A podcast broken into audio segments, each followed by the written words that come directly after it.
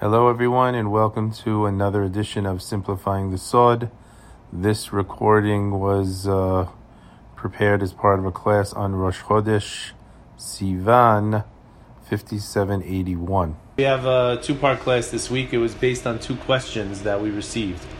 What I found remarkable is that I got these two questions, and both of the answers were found in hints in the opening verses of this week's parasha, in the first two uh, Pisukim.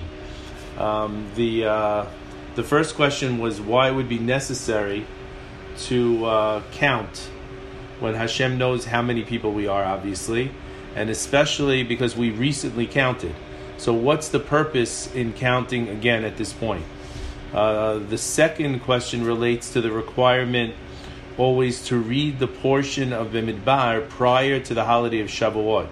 And the, the way the rabbis expressed it is they explained that the reason we have to read this, uh, the reason we have to read this parasha in between is because last week we read the curses.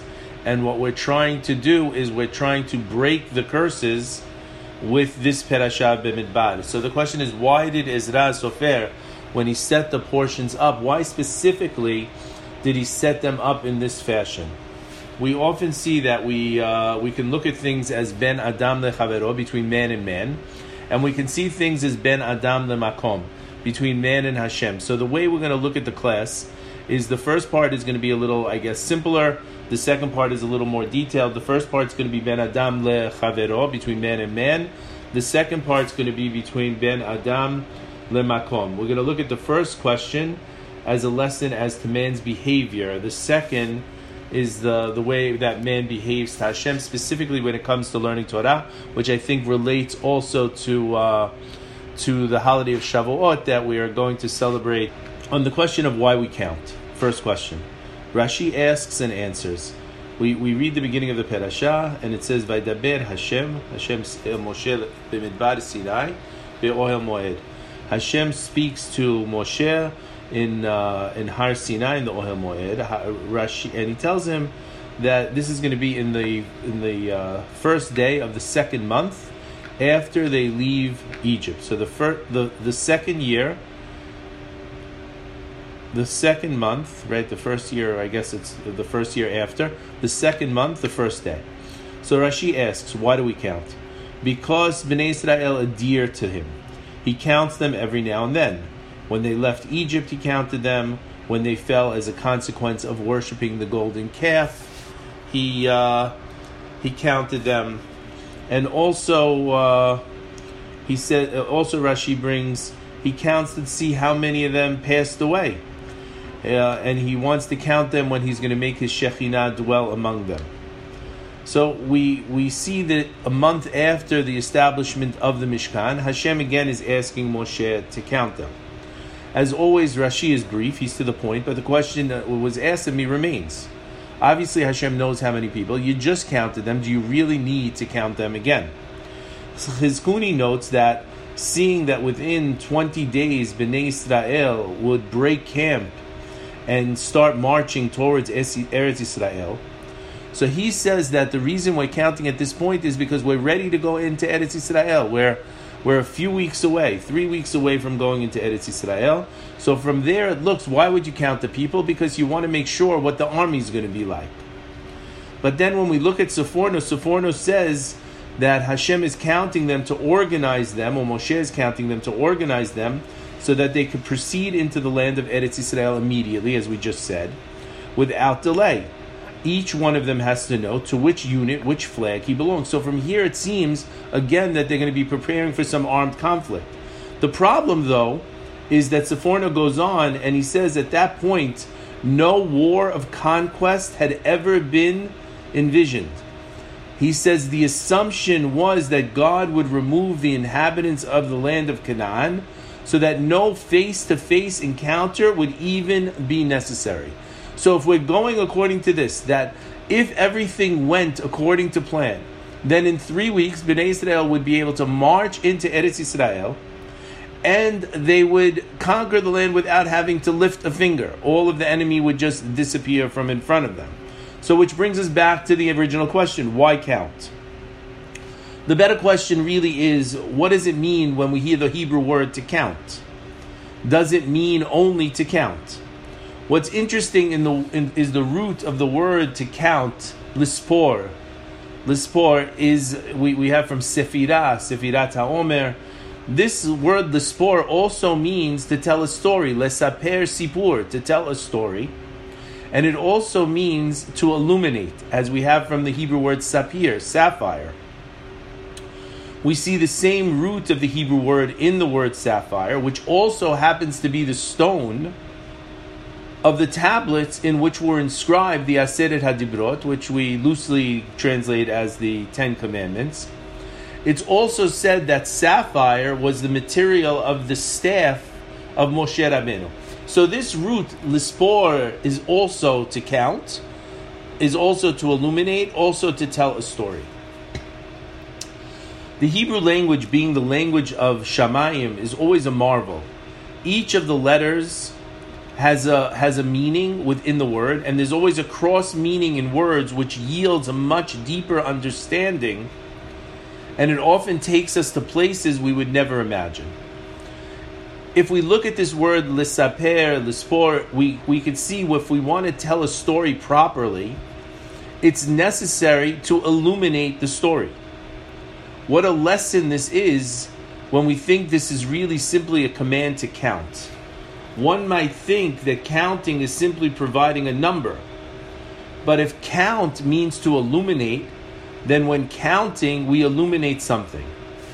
In the United States, we count, or at least we try to count, the population every 10 years by taking a census. We hire special census takers, we send them out to each area to let us know who's living where, how many people in each place, how many people in each town. One might think in the same vein, if the goal of the commandment of Hashem to count is simply to get a number, to take a census per tribe, to get an idea of available soldiers and support, then Moshe would be appointing census officials and they would take the count. But in this case, the problem is that the job of taking the census is given to Moshe and Aharon they're commanded not just to count, but the word is seu et rosh, raise up the head. Could we imagine a president of a country, a governor of a state, a mayor of a city going out to count the people? But Moshe and Aaron, they go tr- tent by tent, tribe by tribe, family by family, and more important than the count seems to be the command Se'u, lift up, lift the people's spirits, encourage the people, spiritually raise them up. Imagine what one feels like when Moshe Rabbeinu comes knocking at your tent. When Moshe explains that each of us has a purpose, and without us contributing to the better good, the job of all Bnei Israel is incomplete. The word lesaper with the root samach pei resh is also of the word we use to designate this time period, which extends from Passover through Shavuot, from the Exodus to the giving of the Torah. We call this period Sefirat HaOmer, counting the Omer. We count 45 days, 49 days, before arriving at the 50th day, which we discussed a little bit last week. One might ask, why is it necessary to count each of these days? Why not simply mark the calendar? And perhaps the idea which we discussed last week of counting, when it extends not just to the days of the uh, to the days, but also to the years, in counting towards the shemitah or the sabbatical, and eventually counting towards the yovel, is the same. By understanding that this root is not simply to apply a number but to illuminate and to lift up, we see a purpose and a goal in each day and in each year. Our rabbis explain that this growth and illumination, they explain it as follows. On the night of Pesach, when we celebrate the Seder, or the initial night of Pesach when we left Egypt, we could recall that the light was not extinguished. It was a night of complete light for Bnei Israel. We still have that same energy because as we go through history, it's not really linear, it's sort of like circular, where we come back to that specific place where we were on Pesach, and in that moment we can also receive a night that's all light. We could receive in a single blast the full spectrum of heavenly Shefa, of glory from Shamayim, of what we're calling the spiritual light.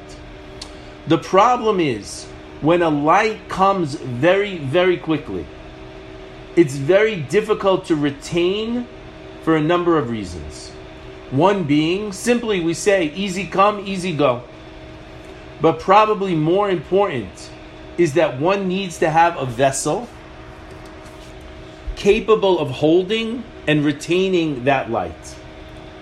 One of the reasons many of us begin counting Sefirat HaOmer only after the second Seder is to allow ourselves the opportunity in that second Seder to potentially get that blast and take in that light. I believe this is why, because of the potential of Pesach, this is why we say that the Mashiach comes on the night of Pesach. Because this night is the highest potential when the energy, when the light can completely blast in and come in and illuminate everything. Once the Seder, the potential passes, and we in some way realize that we cannot retain it and fully utilize that light, it's only then that we get up and we say, okay, now let's begin counting the Omer. Let's go one, two, three, step by step, day by day and let's attempt to gather this light in a step by step, a little by little fashion. Rabbi Avitan would always tell us that growth comes only through small steps. And it could be that that growth that comes through small steps, that growth stays with us forever. It's an amazing musar, it's an amazing message to us like everyone, we're always trying to form new and better habits or we're trying to eliminate old habits. We have to realize that to do it, often cold turkey doesn't work or jumping into something doesn't work so easily.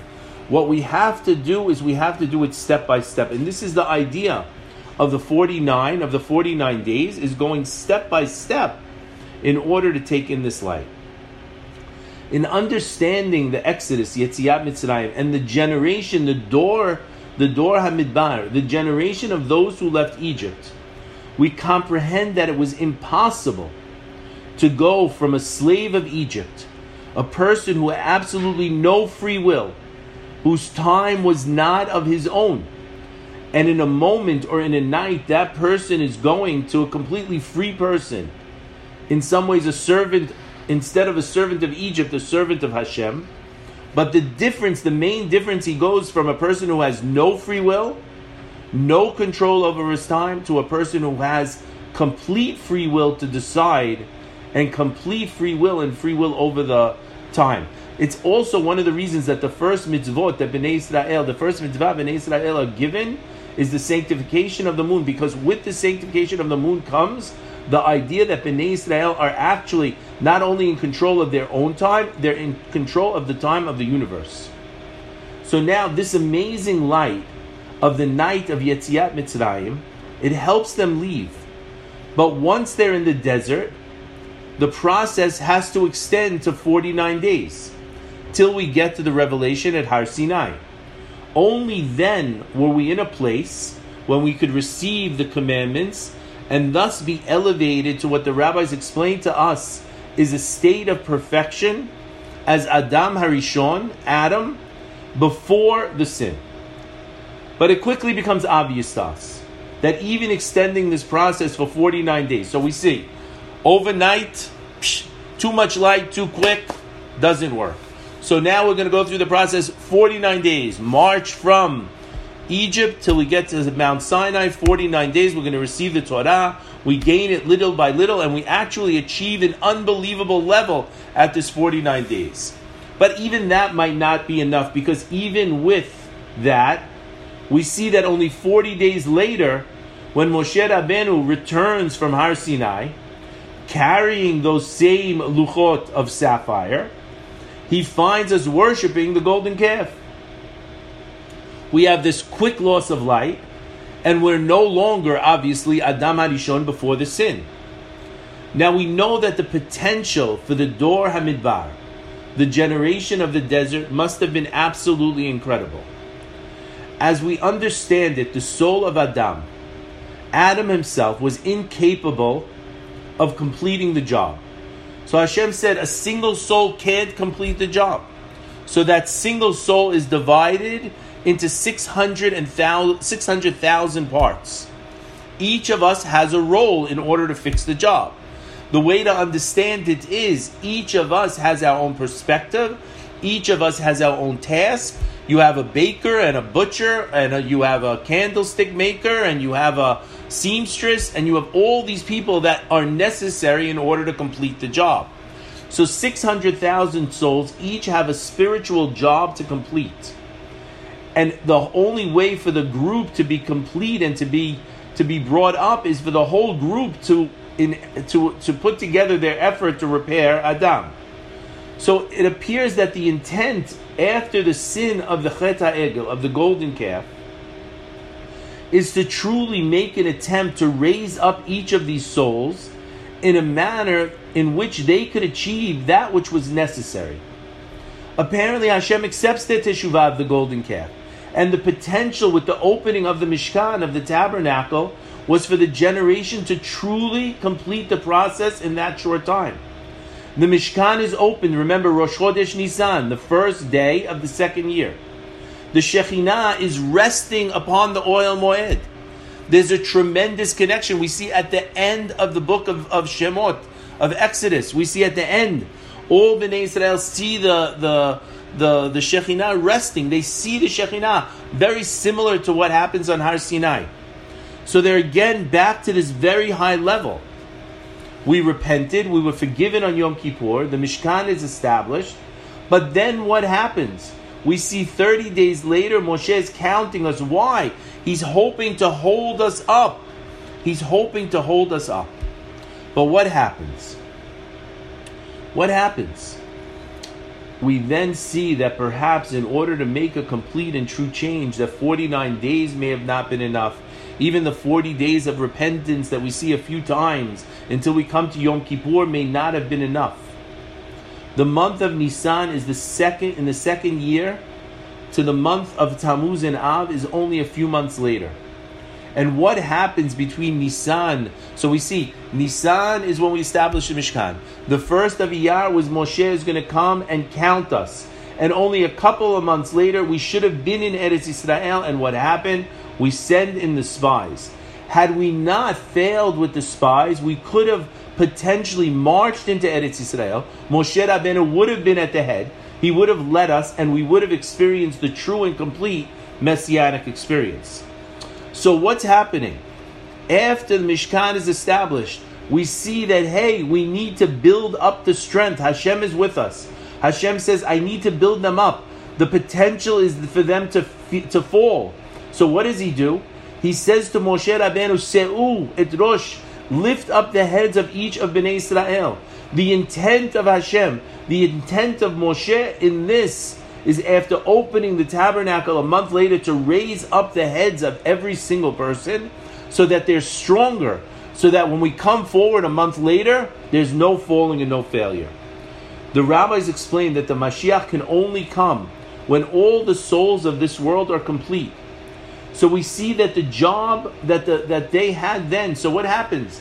They go a couple of months later. We have the sin of the cheta, of the of the cheta meraglim, the sin of the spies, and now Hashem is saying to them, "Up, uh, in order for you to go forward, it's not anymore one day. It's not anymore 49 days. It's not repentance 40 days. It's going to take you 40 years.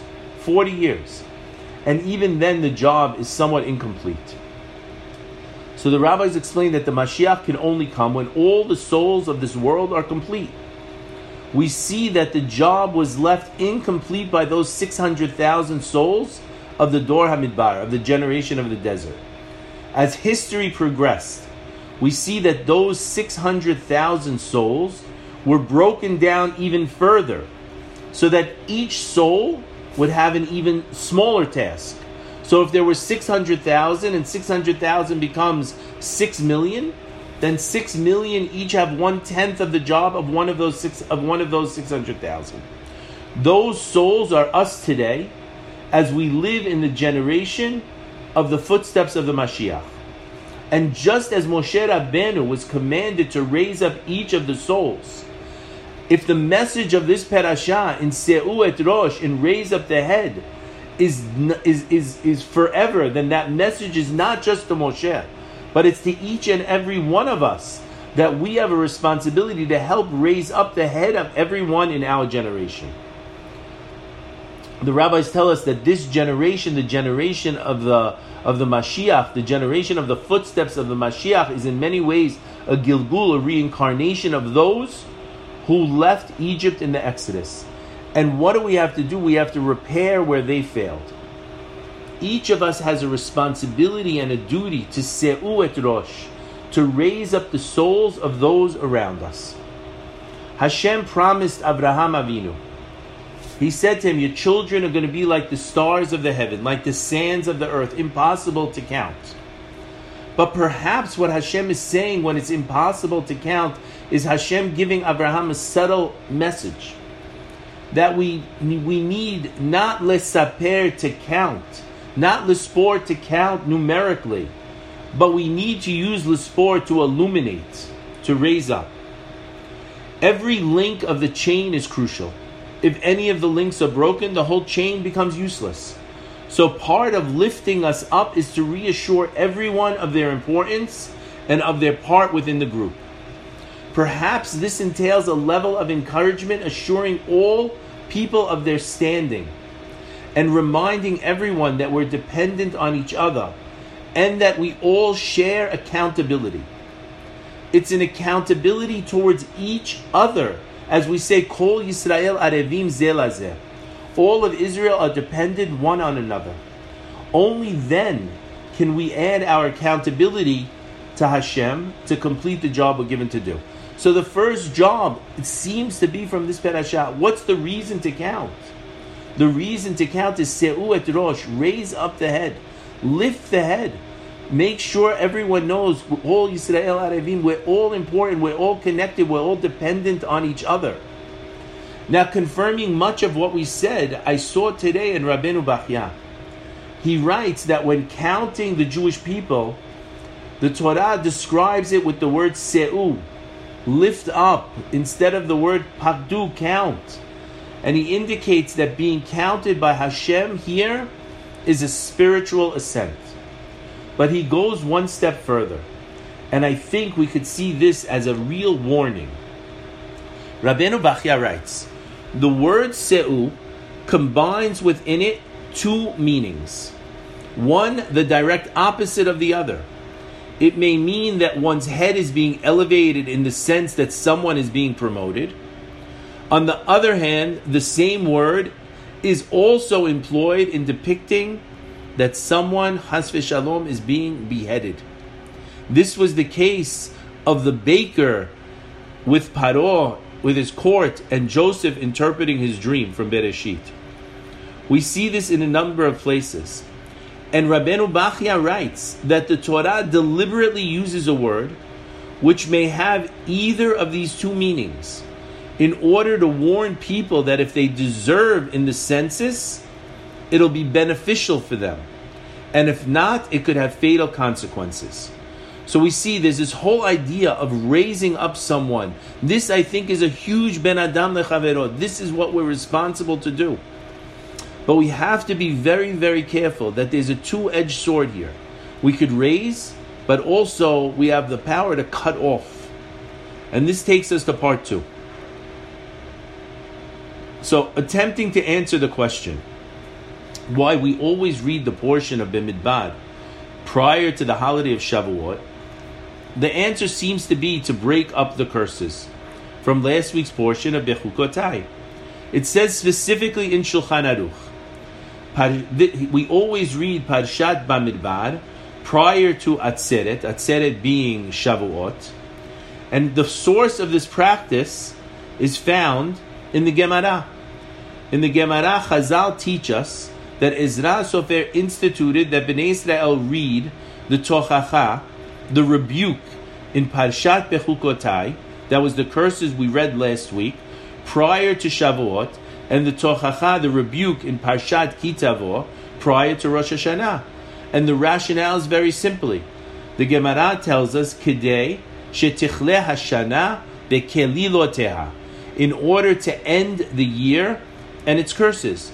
The problem is that this makes perfect sense with regard to Rosh Hashanah. We want to end the year before Rosh Hashanah, before the new year, end the year and its curses, and Tachel Shana B'chotecha, begin the year with its blessing. But how is Shavuot the beginning of the year? And the Gemara says, yes, Shavuot is the beginning of the year. Atzeret, this, this holiday that we have of Shavuot, is also a type of new year. It's a new year with respect to the fruits of the tree fruits of the tree, what does that affect me? But let's see. In Tosfot, we see that he explains that we have to have a break between the curses. We end the curses, we begin the blessings, but we have a break. And he says we have a break always that we have Parshat Bamidbar that intervenes between Shavuot, and we always have Nitzavim that intervenes prior to Rosh Hashanah he says that we want to interrupt by reading a perashah that does not discuss curses on the Shabbat prior to Rosh Hashanah, so as not to associate the curses with the new year. For the same reason, he says we read Parshat Bamidbar prior to Shavuot, so as not to associate the curses that we read last week with the holiday that we begin Sunday night. Rav Pinchas Friedman explains that we have a basic principle that nothing is coincidental. We discuss many times Hashem is hiding in the coincidence. Every single detail instituted by our blessed sages, it possesses a deeper significance. So we have to try to understand further what is this whole idea of sticking Parshat Bamidbar in between Bechukotai and Shavuot. There's a midrash in Yalkut Shimoni that says, the nations of the world were envious of Bnei Israel why did Bnei Israel receive the Torah? Why are they more deserving than any of the other nations? Hashem silenced the nations of the world, and He says to them, "Bring me your genealogical records, your sifrei yichus, the yichus. Where do you come from?" He says, "Look at my children, Bnei Israel." He counted Bnei Israel at the beginning of Sefer Bamidbar after recording the mitzvot, because they only merited taking the Torah because of what? The genealogy, where we come from. But the rabbis struggle with this. They say, what's the connection between the Sefer Yuchsin, this genealogical record, and the giving of the Torah to Bnei Israel? In addition, we see in Pirkei Avot that the Torah doesn't come through Yerusha, it doesn't come through just inheritance. You have to earn it. So therefore, where do we get this connection from? So we see a midrash based on the first pasuk of this week's parasha. Hashem spoke to Moshe, Vaidaber Hashem el Moshe b'midbar Sinai. And the midrash asks, why does it specifically say midbar Sinai? And our rabbis learned from here that the Torah was given with three things: with fire, with water, and in the midbar.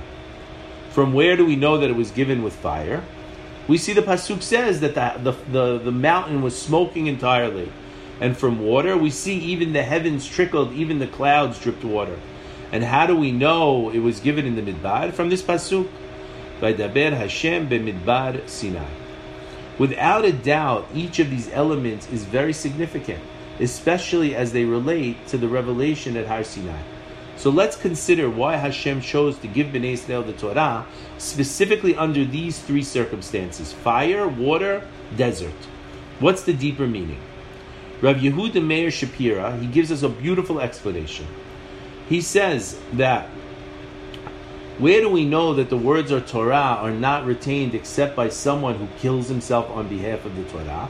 We have a pasuk and it says, This is the Torah of a man who dies in a tent. The rabbis there explain that a person to earn Torah has to have something we call mesirut nefesh, self-sacrifice. And this mesirut nefesh is ingrained in us from the time we received the Torah at Har Sinai.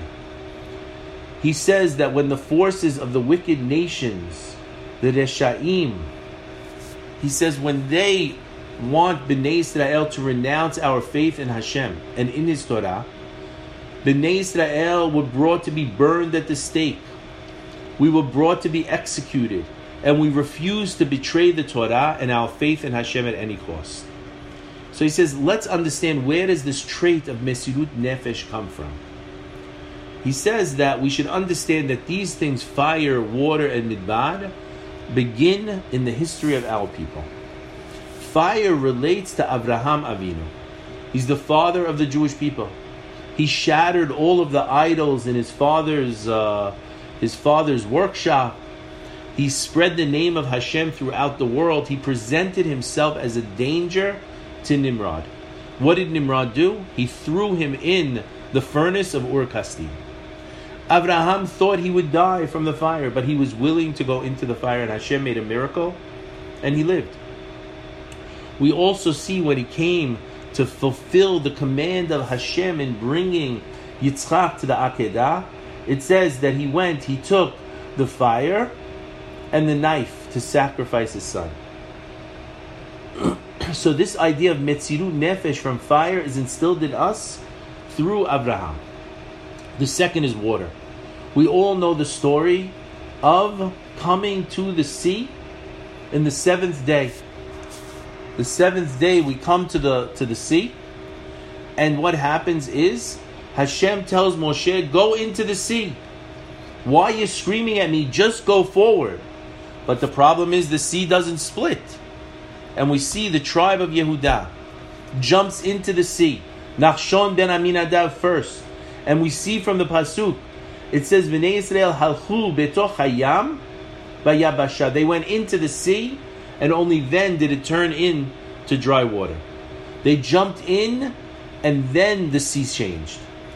And this was the Mesirut Nefesh, the willing to die, to jump into the sea, to trust in Hashem by water. Finally, we have Midbar. We have Midbar desert.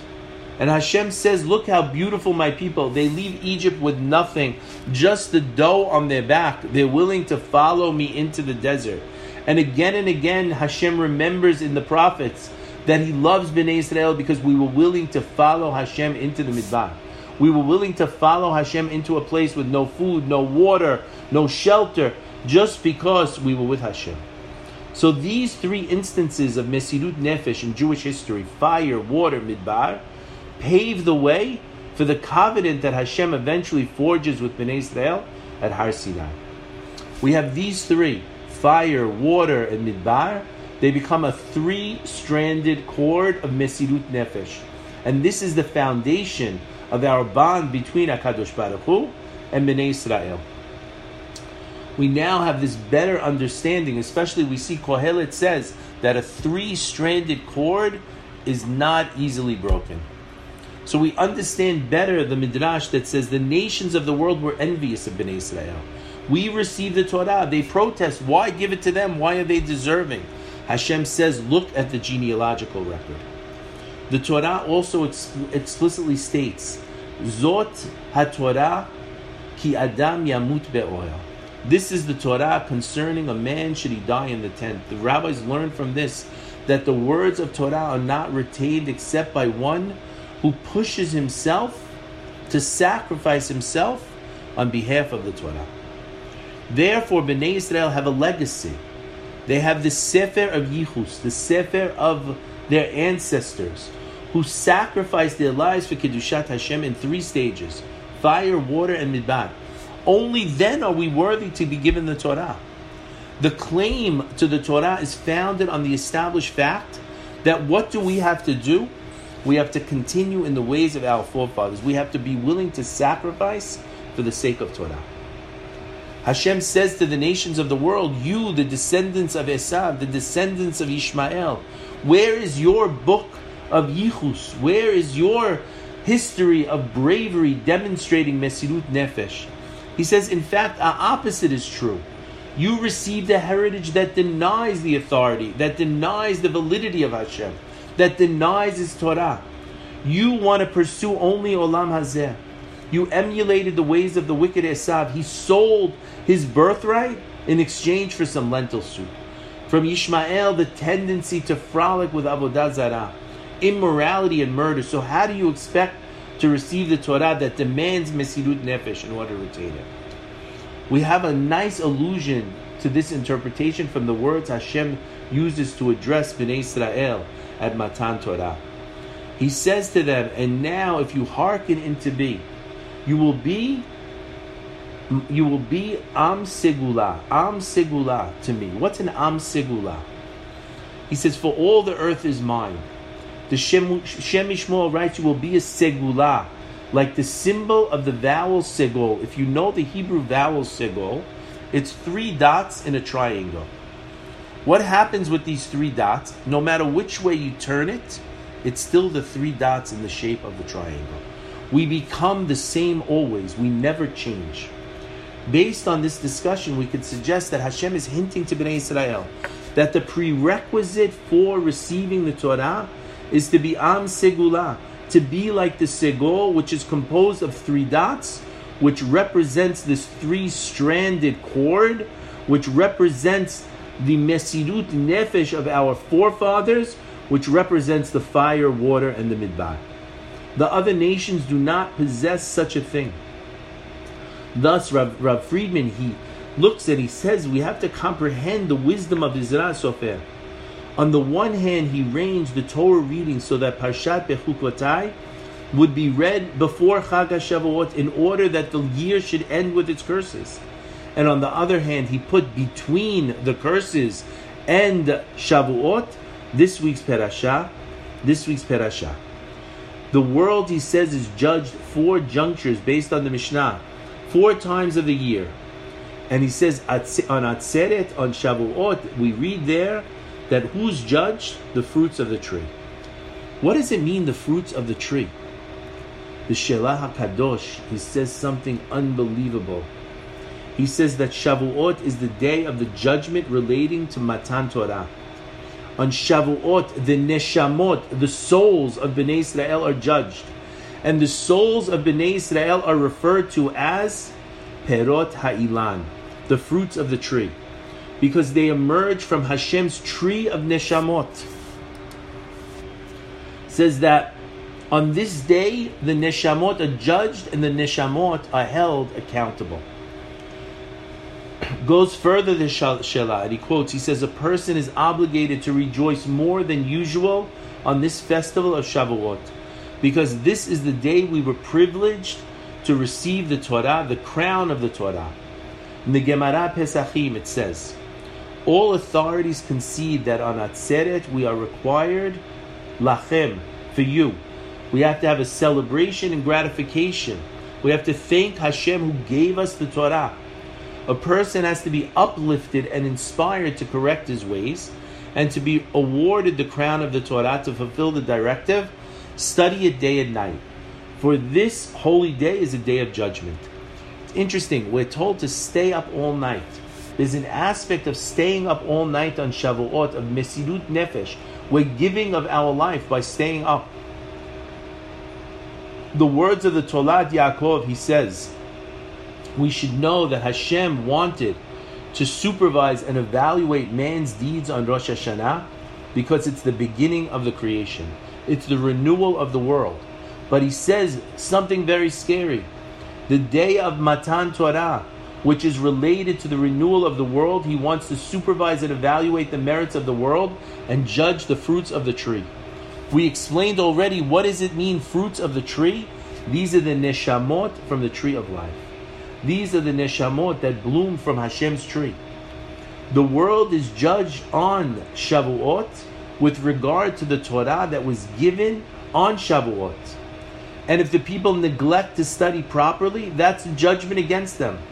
This is what it means when the when the Gemara is telling us the world is judged on Shavuot with regard to the fruits of the tree. We see in the writings of Rav Baruch of Mezhibuzh that he used to say that he was much, much more afraid of Chag Shavuot, much more than Rosh Hashanah. He says on Rosh Hashanah we're judged for the physical things. He would say a loaf of bread more versus a loaf of bread less. That's what we're judged on Rosh Hashanah. But on Shavuot, we're judged with regard to our spirituality. Did we engage properly in the study of Torah and the fulfillment of the mitzvot? And now we should remember also there's a special mitzvah that we have when we come to Atzeret, when we come to this holiday of Shavuot. We're supposed to bring two loaves of bread. How does bringing two loaves of bread ensure that the fruit of the tree, the perot ha'ilan, the neshamot of Israel, will be blessed on the day of the judgment of Matan Torah? We could answer this based on the Zohar Kadosh. The Zohar Kadosh says, why is Hashem commanding Bnei Israel to bring these two loaves specifically on Shavuot? Because these two loaves represent one Torah shebichtav, the written Torah, the other represents Torah Shebalpeh says that in quotes from Mishle, and accordingly we suggest that this is why Hashem commanded us to bring these two loaves. And we bring them as a wave offering in front of Hashem. Because this ritual represents a korban of kippur, of atonement. And this represents complete teshuvah. Why do we have to do complete teshuvah with regard to Torah Shebichtav and Torah Shebe'alpeh on Shavuot? for the time we wasted, for the time that we didn't study the Torah, for the time we didn't dedicate ourselves to the Torah Shebichtav and the Torah Shebalpeh. By performing this ritual, we're reminding and accepting upon ourselves Torah Shebichtav, Torah Shebalpeh. If we scrutinize the Pesukim in Parshat Bechukotai, we see a crucial and a daunting principle. All the curses and the tochachot mentioned in the Torah seem to stem from the fact that we do not labor in the study of Torah. The sin and oversight is the cause of many averot. We learn from this. If you follow my mitzvot, if you follow my statutes, says, says if you follow im if you go in my statutes, right? Ve'ed mitzvotai tishmeru, and my mitzvot you will follow. Va'asitem otam, and you do them. I will bring you your rains in their time, etc., etc. Says the question Rashi says is if you follow my statutes, what's the difference between bechukotai and mitzvot? What is the difference? He says, what's one versus the other? And Rashi explains that one is doing and one is learning. One is learning the Torah. Rashi intends to interpret the pasuk based on the Gemara where it says, Hakadosh Baruch Hu created a Yetzer Hara in the world. He created an evil inclination. He created the dark side. But in order to overcome the dark side, Hashem created the antidote. And the antidote is the Torah. This is the meaning, in bechukotai telechu. You should labor in the study of the Torah. And with the power of the Torah, a person is ensured that our rigorous studying will negate the Yetzer Hara. All of us who are coming tonight to learn Torah, all of us who are taking from our time to sit and try to learn, to learn how to be better people, how to lift up our friend, how to convince ourselves to push ourselves to learn more, all of us are involved in this mitzvah of learning Torah. All of us are involved in this mitzvah. And then it goes terrible and it says, if you don't listen, if you don't listen again, we have the same thing. So the, the Rashi is commenting there. If you're not going to learn Torah, if you're not going to learn Torah, then all of these negative things can happen to us. In the study of Torah, we're gonna oh, if we if we don't study the Torah, we're gonna succumb to all the averot. He says, to the point where a person has shalom will even deny the existence of Hashem. This process is easy to understand. We go stage by stage by stage by stage till we're gone. So we learned on this festival we're judged with regard to the fruits of the tree. We're judged basically our neshamot. And if we exert ourselves in the study of the Torah, in our attempt to learn, in our attempt to know more, in our attempt to do better, we always have to remember it says, Lilmod ulelamed, lishmor velasot. The first step is lilmod, to learn, then to teach, lishmor, to watch, laasot. So we have to go step by step by step. The rabbis actually bring seven steps that all begin with learning. So we see that the Perashat Bamidbar, just before Chag HaShavuot, is there to create this interruption between the curses in Bechukotai and Chag HaShavuot. But we learn a beautiful lesson from here. Hashem says, "Vaydaber Hashem el Moshe behar bemidbar Sinai." Do you want to be able to overcome the negativity of the curses? Dedicate yourself to the Torah. How? Through mesirut nefesh. How? Through fire, through water, through midbar. A person has to be willing to dedicate himself to the Torah. We see precisely that this is the reason that Moshe is commanded take a census of the entire Bnei Israel according to their families, according to the father's house. What does it mean according to the families, according to their father's house? Because we have to understand that our deserving to receive the Torah is based on our yichus, based on where we come from, based on who our fathers were, based on what they did, based on their self-sacrifice, based on what they taught us, and based on what we do to do like they do. For this reason, Parashat Bamidbar represents this iron curtain. It separates the curses of Parashat Bechukotai and Chag HaShavuot. The curses come solely due to Bnei Israel's failure to labor in the study of Torah. Bamidbar teaches us, you want to get there? Follow in the footsteps of your ancestors. They sacrificed themselves. They did it in fire, in water, in the midbar. If we listen to this beautiful lesson, we're guaranteed that the year will end along with its curses. The year, not the physical just, but the spiritual year, a much higher level. We see another place in the Zohar, it says the Mashiach will come Shavuot, because what happens? We actually go step by step until we get this complete and total light little by little to these 49 days. In addition, Hashem is going to bestow upon us an abundance of new Torah insights, along with the berachot associated with the study of the Torah. We say orech yamim, length of days, it as is right, and osher vechavod bismolah, and and respect and wealth to the right. So we have these two beautiful messages that we have with this perashah. We have these beautiful messages in these only in these first two pesukim. Seru et rosh, raise up the head. That's the mitzvah ben adam lechavero that we all have to go and do. But we have to remember from the end of the mitzvah, of the of the pasuk that we're counted lebet avotam, according to where we come from, according to our genealogy, according to the sacrifice and the self-sacrifice that our forefathers made, and we have to make that same commitment to sacrifice for the sake of the Torah. Because this is the time our neshama is being judged. And I think that's the reason we sit there and we stay up that night. We show that we have mesirut nefesh. We're giving of ourselves in order to fight, to fight sleep, to fight to stay up, to fight to be with the Torah.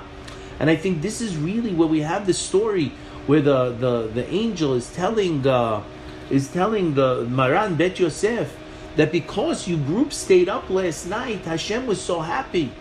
Because what are we doing? We're doing it not for our physical, we're doing for our spiritual, we're doing for our soul. So Bezrat Hashem, we should do this and we should end the year